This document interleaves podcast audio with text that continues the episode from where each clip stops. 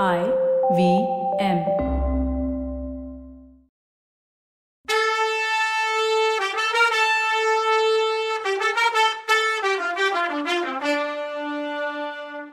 வணக்கங்க. நான் கவிதா பேசுறேன். வெல்கம் டு கதை பாட்காஸ்ட் சிவகாமியின் சபதம். இது எபிசோட் நம்பர் நூத்தி ஒன்று இந்த எபிசோடோட டைட்டில் நான் ரொம்ப நல்லவனாக்கும். பிட்சு தன்னோட தழுதழுத்த குரல்ல சிவகாமி என்னை மன்னிச்சுடுன்னு சொன்னாரு. உக்காந்திருந்த சிவகாமி சட்டுன்னு எழுந்து நின்னா. அவளோட உதடு துடிச்சுது புருவங்கள் மேலே ஏறிச்சு. கண்ணில் இருந்து மின்னல் கிளம்பி புத்த பிட்சுவை தாக்குச்சு. கள்ள பிட்சுவே எதுக்கு என்கிட்ட மன்னிப்பு கேட்குறீங்க எனக்கு என்ன கெட்டது பண்ணீங்க? வார்த்தைங்க சீறிக்கிட்டு பாயிற அம்பு மாதிரி சிவகாமி வாயிலிருந்து கிளம்பிச்சு. பிட்சு திகைச்சு போனார். தப்பா எதையோ சொல்லிட்டமா என்ன? அப்படின்னு நினைச்சு தடுமாறி போய் ஆமா சிவகாமி நான் உனக்கு பெரிய கெட்டது பண்ணிட்டேன். எல்லாம் விவரமா சொல்லணும். அவசரமா ரெண்டு ஒரு வார்த்தையில சொல்ற விஷயம் இல்லை. தயவு செஞ்சு கொஞ்சம் நிதானமா உக்காந்து கேளுனாரு ஐயா விவரம் எல்லாம் சொல்றதுக்கு முன்னால ஒரு விவரம் சொல்லுங்க. நீங்க யாரு? கருணாமூர்த்தியான கௌதம புத்தரோட சங்கத்துல சேர்ந்து எல்லாத்தையும் தியாகம் பண்ண துறவியா? இல்ல வஞ்சத்தோட காவி துணி வேஷம் போட்ட சாளுக்கிய குலத்து சக்கரவர்த்தியா? சிற்ப ஓவிய கலையிலையும் பரதநாட்டிய கலையிலையும் நிஜமான மரியாதை வச்சிருக்க பரதேசியா? இல்ல ஒரு ஏழை சிற்பி பொண்ண கெடுக்க பிட்சு வேஷம் போட்ட ராவண சந்நியாசியா? நீங்க யாரு? நாகநந்தியா? புலிகேசியான்னு சிவகாமி கேட்டு நிறுத்தினா. வான்முகட்டில் ஒரு மூலையிலிருந்து இன்னொரு மூலை வரைக்கும் அதிர்ந்து நடுங்கிற மாதிரி மின்னல் மின்னி இடி இடிச்சு ஓஞ்சது மாதிரி இருந்தது அங்க. இவ்வளவு இடி மின்னல்களும் நாகநந்தியோட முகபாவத்துல எந்த விதமான மாற்றத்தையும் உண்டு பண்ணல. அவர் அதிசயமான அமைதியோட அம்மா சிவகாமி உன்னோட சந்தேகத்துக்கு காரணம் இல்லாம இல்ல. ஆனா நான் நிஜமாவே உலக பற்றெல்லாம் இல்லாத புத்த பிட்சு தான். உன் பரதநாட்டிய கலைக்கு என் மனசை பறி கொடுத்தவன் தான். விலங்கு வகையை சேர்ந்த மக்கள் முன்னால தெரு வீதிகள்ல உன்னை நடனமாட செஞ்ச முட்டாள் புலிகேசி நான் இல்ல. பூர்வ ஜென்ம பாவத்தினால அவனோட கூட பிறந்த துரதிர்ஷ்டசாலி நான். முன்னாடி ஒரு தடவை அதாவது இருபத்தஞ்சு வருஷத்துக்கு முன்னால என் தம்பி புலிகேசிய கொலகாரங்க கிட்ட இருந்து காப்பாத்துறதுக்காக அவனோட ட்ரெஸ்ஸை போட்டுக்கிட்டு நான் நடிச்சேன். திரும்பவும் இருபத்தஞ்சு வருஷத்துக்கு பின்னாடி உன்னோட விருப்பத்தை நிறைவேற்றுறதுக்கு அப்படி பண்ணேன். ஆமா சிவகாமி. காஞ்சி கோட்டைக்கு வெளியில காட்டுக்கு நடுவுல எனக்கு முன்னால கை கூப்பி என் அப்பாவை காப்பாத்துங்கன்னு வேண்டிக்கிட்டேன் அதை நிறைவேற்றுறதுக்காக துறவியோட ட்ரெஸ் எல்லாம் கழட்டிட்டு சக்கரவர்த்தி மாதிரி ட்ரெஸ் பண்ணிக்கிட்டேன்னு பிட்சு சொன்னாரு. இதை கேட்டதும் சிவகாமி பரபரப்போட பிட்சுவோட பக்கத்துல ஓடி வந்தா. மண்டி போட்டு கையெடுத்து கும்பிட்டா. சுவாமி இந்த அபல பொண்ணோட ஆத்திர கோவ பேச்ச மன்னிச்சிடுங்க. என் அப்பாவை நீங்க காப்பாத்துனீங்களா? அவர் உயிரோட இருக்காரா? எங்க இருக்காரு? எப்படி இருக்காருன்னா அலர்னா. அம்மா உன்னோட அப்பாவோட உயிரை காப்பாத்துனேன். உனக்கு நான் கொடுத்த வாக்க நிறைவேற்றிட்டேன் கொஞ்சம் அமைதியா உட்காந்து கேட்டா விவரம் எல்லாம் சொல்றேன்னாரு பிட்சு சிவகாமி உட்காந்தா புலிகேசி மாதிரி வேஷம் போட்டு கையும் காலும் வெட்டுறதுக்கு இருந்த ஆயனரை தான் காப்பாத்துனதையும் ஆனா அவர் தவறி மலை மேல இருந்து கீழே விழுந்ததையும் அதனால கால் உடஞ்சதையும் சுயநினைவு இல்லாம காட்டு வீட்டுக்கு கொண்டு போய் அங்க அவருக்கு உணர்வு வந்தப்புறம் சொல்லிட்டு வந்ததையும் புத்த பிட்சு சொல்லிட்டு இருந்தப்போ சிவகாமிக்கு அவர்கிட்ட எல்லை இல்லாத நன்றி உணர்ச்சி வந்துச்சு. தான் அவரை பத்தி சந்தேகப்பட்டதெல்லாம் எவ்வளோ தப்புன்னு அடிக்கடி நினைச்சு பச்சாதாபப்பட்டா. கண்ணீர் ததும்பின கண்ணால பிட்சுவை பார்த்து பேசினா சுவாமி என் அருமை அப்பாவை கொடுமையான தண்டனையிலிருந்து மீட்டு அவரோட உயிரையும் காப்பாத்தின உங்களுக்கு என் ஆயுசு உள்ள வரைக்கும் நன்றி கடன் பட்டிருக்கேன். அப்படி இருக்கும்போது நீங்க இங்க வந்ததும் என்கிட்ட மன்னிப்பு கேட்டீங்களே அது ஏன்? உங்களை அநியாயமா சந்தேகப்பட்டதுக்காக நான்ல உங்ககிட்ட மன்னிப்பு கேட்கணும்? சாளுக்கிய சக்கரவர்த்தியும் நீங்களும் ஒருத்தரே தான்னு தப்பா நினைச்சதால உங்களை பத்தி அநியாயமா சந்தேகப்பட்டுட்டேன். என்னை இந்த வாதாபிக்கு கூட்டிட்டு வந்தவரும் நார்ச்சந்தியில நாட்டியமாட பண்ணவரும் நீங்க தான்னு தப்பா நினைச்சிட்டு இருந்தேன்.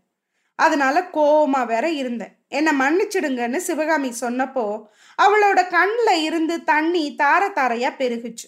அப்போ பிட்சு சிவகாமி நான் உன்னை மன்னிக்க வேண்டிய அவசியமே இல்லை. நிஜமாவே நீ தான் என்னை மன்னிக்கணும். உனக்கு நான் பெரிய துரோகம் பண்ணியிருக்கேன்.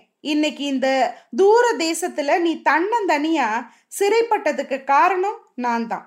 என்னை மன்னிச்சிடுன்னு கம்முன குரல்ல சொன்னாரு. சிவகாமி தான் கண்ணுல பெருகின தண்ணியை தொடச்சுக்கிட்டு நாகநந்தி முகத்தை ஆச்சரியமா நிமிந்து பார்த்தா.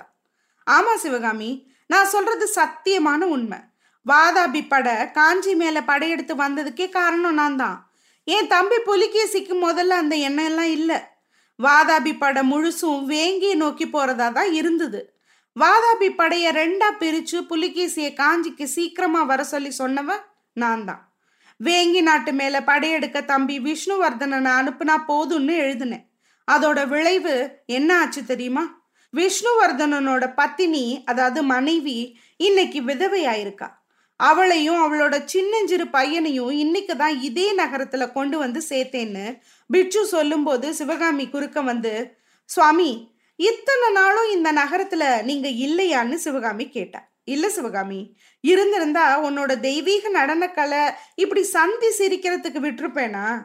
கலை உணர்ச்சியே இல்லாத முட்டாள் புலிகேசி இப்படி பண்ணிட்டான். அவன் இப்படி செய்வான்னு தெரிஞ்சிருந்தா வடபெண்ணை கரையிலேயே உன்னை அவன்கிட்ட ஒப்படைச்சிருக்க மாட்டேன். அப்படின்னு பிட்சு சொன்னதும் அன்னைக்கு ஒரு நாள் ராத்திரி சிவகாமி பார்த்து பிரம்மன் நினைச்சது ஞாபகம் வந்துச்சு. வடபெண்ணை கரையில என்னை விட்டுட்டு போனீங்களா? அது எப்படி? உங்களை காஞ்சிக்கு பக்கத்துல எல்லாம் பார்த்துட்டு வரம் கேட்டேன்னு சொன்னா சிவகாமி. சக்கரவர்த்தி வேஷம் போட்டு உன் அப்பாவை காப்பாத்தின பின்னாடி உடனே என் வேஷத்தை நான் கலைச்சிடல.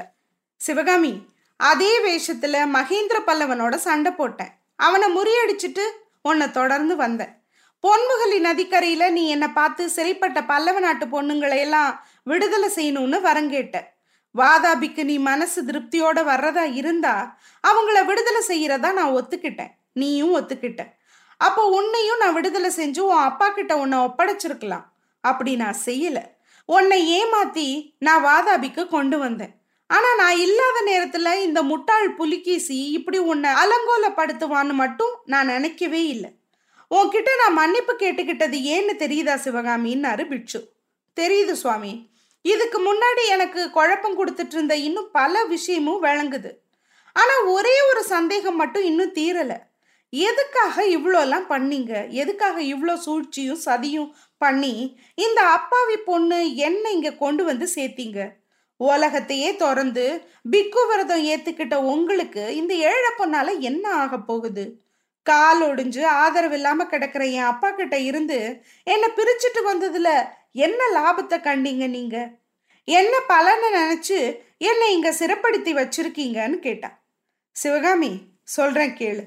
நான் சொன்னபடி நேரங்கெட்ட நேரத்துல காஞ்சி மேல படையெடுத்த காரணத்தினால வாதாபியோட வீரப்படையில பாதிக்கு மேல அழிஞ்சிடுச்சு. வேங்கிய ஜெயிச்சு போன வருஷம் மகுடம் சூடிக்கிட்ட விஷ்ணுவர்தன் அந்த வெற்றியை தக்க வச்சுக்க முடியாம செத்து போயிட்டான். இந்த விபரீதத்துக்கெல்லாம் காரணமானவ நீதான். ஒன்ன வச்சு தான் இதையெல்லாம் நான் செஞ்சேன். ஏன்னு கேளு சொல்றேன்னு பீடிகையோட நாகநந்தி ஆரம்பிச்சாரு. தன்னோட கதையை முதல்ல இருந்த அஜந்தா குகையில தான் வாழ்ந்த சின்ன வயசு வாழ்க்கையை பத்தி ஃபர்ஸ்ட் சொன்னாரு. அஜந்தா குகை சுவர்ல தான் பார்த்த பரதநாட்டிய பொண்ணு சித்திரத்தை பத்தியும் அதை பத்தி தான் கட்டினமான கோட்டையை பத்தியும் சொன்னாரு. தென்னாட்டோட நிலைமை எப்படி இருக்குன்னு தெரிஞ்சுக்க தான் யாத்திரை வந்தது பத்தியும் அப்போ வாயினர் வீட்டில் அஜந்தா சித்திரக்கண்ணியே உயிர் பெற்று வந்து நடனம் ஆடின காட்சியை பார்த்து பிரமிச்சது பத்தியும் உணர்ச்சி பொங்க சொன்னார். சிவகாமி அன்னையில இருந்து நான் ஒரு புது மனுஷன் ஆயிட்டேன். சாளுக்கிய சாம்ராஜ்யத்தோட மகோன்னதத்தை பத்தி அது வரைக்கும் நான் கட்டியிருந்த ஆகாச கோட்டையெல்லாம் தகந்து போச்சு. இந்த பறந்து விரிஞ்ச பாரத கண்டம் முழுசும் புத்த சங்கத்தோட ஆதிக்கத்துக்கு கீழே கொண்டு வரணும்னு அப்பேற்பட்ட மகா புத்த சங்கத்துக்கு நான் தலைமை பிட்சு ஆகணும்னு நான் ஆசை வச்சிருந்ததெல்லாம் போச்சு. சாம்ராஜ்யமும் புத்த சங்கமும் எப்படியாவது போட்டோம். உன்னை நாட்டியம் ஆட சொல்லி பார்த்துக்கிட்டே என் ஆயுசை கழிச்சிடுறதுன்னு முடிவு பண்ணேன். அதுக்கப்புறம் எப்படி உன்னை இந்த வாதாபி நகரத்துக்கு கொண்டு வந்து சேர்க்கறதுன்னு ஒன்று மட்டும்தான் என் கவலையாச்சு. அதுக்காக என்னவெல்லாமோ சூழ்ச்சி பண்ணேன் அதுக்கு எத்தனை எத்தனையோ வழியை உபயோகிச்சேன்னு பிட்சு சொல்லிட்டு இருந்தப்போ சிவகாமியோட மனசுல ஏற்கனவே இருந்த பெருமிதமான கர்வமும் பரிதாபமும் சேர்ந்து பொங்கிக்கிட்டு வந்துச்சு. ஆஹா இந்த ஏழு சிற்பி பொண்ணுனால ரெண்டு பெரிய நாடுகள் சண்டை போடுற மாதிரி ஆயிடுச்சேன்னு பெருமிதமா கர்வப்பட்டா அவ. அடுத்த நொடி ஐயோ காஞ்சியிலிருந்து வாதாபி வரும்போது நான் பார்த்த அத்தனை கொடுமைகளும் என்னால் ஏற்பட்டதான்ற பரிதாப உணர்ச்சியும் வந்துச்சு அவளுக்கு. சிவகாமி உன்னோட கலை மேலே நான் வச்ச காதல்னால ஒரு பெரிய யுத்தத்தையே உண்டு பண்ணிட்டேன். பயந்தாங்கொள்ளியும் கோழையுமான அந்த அற்ப மாமல்லன் கிட்ட இருந்து உன்னை காப்பாத்த இவ்வளவு முயற்சியும் பண்ணினேன். ஆனா அவ்வளவும் இப்ப யூஸ் இல்லாம போச்சு. நான் இல்லாத நேரத்துல உன்னை தெருவில் நார்ச்சந்தியில ஆட வச்சு உன்னையும் உன் கலையையும் முட்டாள் புலிகேசி கேவலப்படுத்திட்டான். சிவகாமி என்னை மன்னிச்சிடு. நீ பட்ட அவமானத்துக்கும் நீ அடைஞ்ச துன்பத்துக்கும் பரிகாரம் செஞ்சிடுறேன். உன்னை உன் அப்பா வீட்டில் கொண்டு போய் விட்டுட ஏற்பாடு செய்கிறேன். சக்கரவர்த்தி கிட்ட போராடி இதுக்கான அனுமதியும் வாங்கிட்டு வந்துட்டேன்னு சொன்னாரு. இதை கேட்டதும் சிவகாமியும் நியாயமா துள்ளி குதிச்சு சந்தோஷப்பட்டிருக்கணும்ல? இல்ல அப்படியெல்லாம் நடக்கல. விதினாலேயோ இல்ல எதுனாலேயோ சிவகாமி இதுக்கு சந்தோஷப்படல. அமைதியா யோசிச்சுட்டு இருந்தா. சிவகாமி ஏன் பேசாம இருக்க? எப்போ கிளம்பலாம்? சொல்லு. உன்னை பல்லக்கில் ஏத்தி தகுந்த பாதுகாப்போட அனுப்பி வைக்கிறேன். உனக்கு பணிவிடை செய்ய பொண்ணுங்களையும் உன்னை பாதுகாக்க வீரங்களையும் அனுப்பி வைக்கிறேன். பொன்முதல் ஆறு வரைக்கும் உன்னை கொண்டு போய் விட்டுட்டு அவங்க திரும்பி வருவாங்கன்னு புத்தபிட்சு சொல்லிட்டு இருந்தப்போ அது வரைக்கும் உட்காந்து பேசிட்டு இருந்த சிவகாமி சட்டுன்னு எந்திரிச்சு நின்று ஆவேசமான குரல்ல பயங்கரமா பேச ஆரம்பிச்சா. அடிகளே கேளுங்க. இந்த வாதாபி நகரத்தை விட்டு நான் எப்போ கிளம்புவேன் தெரியுமா? பயந்தாங்கொள்ளின்னு நீங்க வாய்க்கு வந்தபடி பேசின வீரமாமல்லர் ஒரு நாள் இந்த நகரத்து மேல படையெடுத்து வருவாரு. நரி கூட்டத்து மேல பாயிர சிங்கம் மாதிரி சாளுக்கிய படைய சின்ன பின்னம் பண்ணுவாரு. நார்ச்சந்தி மூலையில என்ன நாட்டி ஆட பண்ண படுபாவி புலிகேசிய யம உலகத்துக்கு அனுப்புவாரு. தமிழ்நாட்டு மக்களை கையை கட்டி ஊர்வலம் விட்ட தெருக்கள்ல ரத்த ஆறு ஓடும். அவங்கள நிறுத்தி சாட்டையால அடிச்ச நார்ச்சந்திகள்ல வாதாபி மக்களோட பொணம் நாதியத்து கிடக்கும். இந்த சாளுக்கிய தலைநகரத்து மாட மாளிகை கூட கோபுரங்கள் எரிஞ்சு சாம்பலாகும். இந்த நகரம் சுடுகாடாகும். அந்த காட்சியை என் கண்ணால பார்த்துட்டு அப்புறம் தான் இந்த ஊரை விட்டு கிளம்புவேன். சாளுக்கிய பதர்களை ஜெயிச்சு வெற்றி மாலை சூடின மாமல்லர் என் கையை பிடிச்சி கூட்டிட்டு போறதுக்கு வருவாரு. அப்போதான் கிளம்புவேன். நீங்க அனுப்பி போக மாட்டேன். பல்லக்கில் ஏற்றி அனுப்பினாலும் போக மாட்டேன். யானை மேலே வச்சு அனுப்பினாலும் போக மாட்டேன். அப்படின்னு சபதம் பண்ணா சிவகாமி. இந்த பயங்கரமான சபதத்தை கேட்ட நாகநந்தி முகத்துல புன்னகம் வந்துச்சு. தன்னோட சூழ்ச்சி திரும்பவும் பலிச்சிடுச்சுன்னு நினைச்சு அந்த பொல்லாத பிஷுவுக்கு சந்தோஷம் போல உள்ளுக்குள்ள. வாதாபி நகரத்துக்கு ரெண்டு காத தூரம் கிழக்குல ஒரு குன்று இருந்துச்சு. சுத்தியும் காடு இருந்த அந்த குன்றோட ஒரு பக்கத்து சரிவுல அடுத்தடுத்து குறைஞ்ச ரெண்டு குகை இருந்துச்சு. ரெண்டு குகையும் குடையிற வேலை முடியாம அறகுறையா விட்டுருந்தாங்க. புத்தர்களோ சமணர்களோ அந்த குகைகளை குடைய ஆரம்பிச்சிருக்கணும். அப்புறம் என்ன காரணத்தினாலயோ வேலையை நடுவில் நிறுத்திட்டு போயிருக்கணும். குகையில ஒன்னுல இருந்து சலசலன்னு சத்தத்தோட ஒரு சின்ன அருவி வெளியில வந்துட்டு இருந்தது.